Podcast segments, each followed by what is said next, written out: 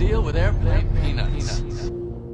Over the past couple of years, the list of massive venues being sold out by comedians just keeps on growing. From Madison Square Garden, Fenway Park, and Dodger Stadium to back to back nights in NBA arenas. There's never been more comics doing shows of this magnitude in the history of stand up comedy. Just cool to see jokes in an arena. In this video, not only are we going to be taking a look at Andrew Schulz's back to back sold out shows in the Toronto Raptors Arena last weekend, and Kill Tony already selling out two shows in HEB Arena this January, but we'll also run down the full list of current arena acts in stand up and what comedy fans should expect when attending these massive shows. He's like, I'm so sorry to say this, but we can't do Kill Tony on that Sunday because we're only doing it in Austin now. And uh, blah, blah, blah, blah, blah, and a bunch of other stuff. Blah blah Some blah. nudes. We're an arena act. Uh, blah blah blah.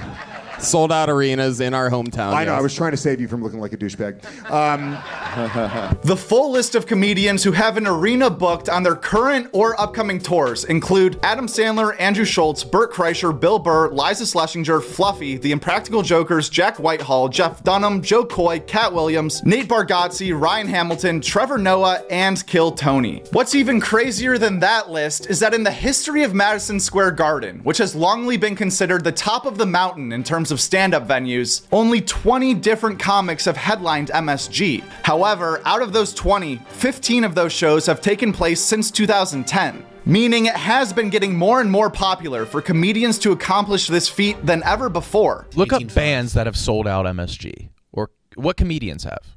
Chappelle, Louis Yeah, like Chappelle. Chris Rock, are- John Mulaney. yeah, yeah. Aziz sold it out once. Whoa. Who's more famous, Bert Kreischer or Dave Portnoy?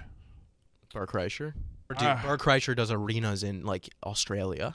Barstool's huge, Oh, then dude. It would be like yeah. Dude, there's people that have so many followers who couldn't sell at MSG.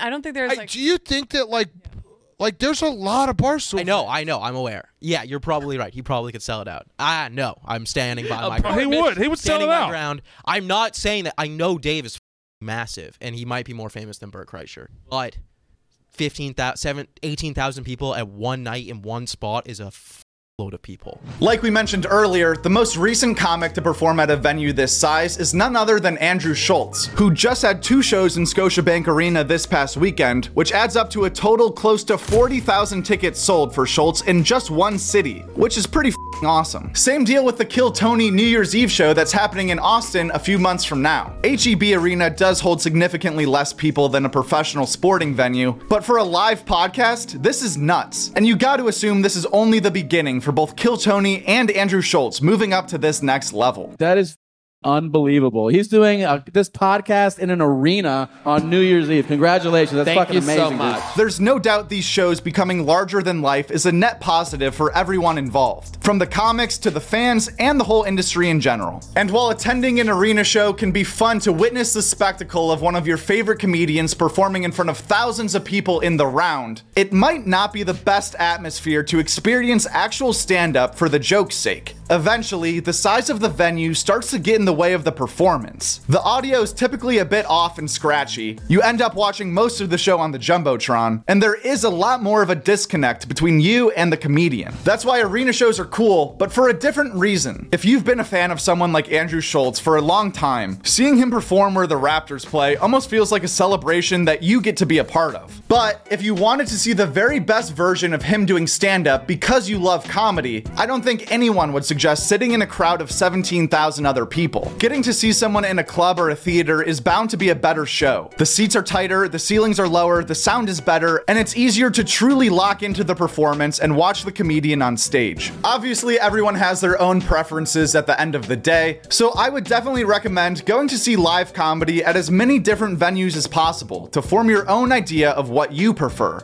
Guest spots from last week. The Joe Rogan Experience had on Eddie Bravo, Steve Strope, and Joe List. Two Bears, One Cave was Bert and Cipha Sounds. Kill Tony this week was with Adam Ray slash Dr. Phil and Sam Tallent. YMH talked with Danny Brown. We Might Be Drunk had on Roy Wood Jr. Matt and Shane Secret Podcast was Just the Boys. Are You Garbage had a hilarious two episodes with Rich Voss and Sam Morrill. Taste Buds invited Anthony Bowens on the show to battle Waffle House versus Denny's. Jake Johnson was a guest on Whiskey Ginger. El Presidente made his second appearance on Flagrant. And Bad Friends sat down with Oliver Tree. It's a fucking extra little. You know what little- people you know do what I mean? that aren't Look happy at that. with- a black Pageria? Look at that.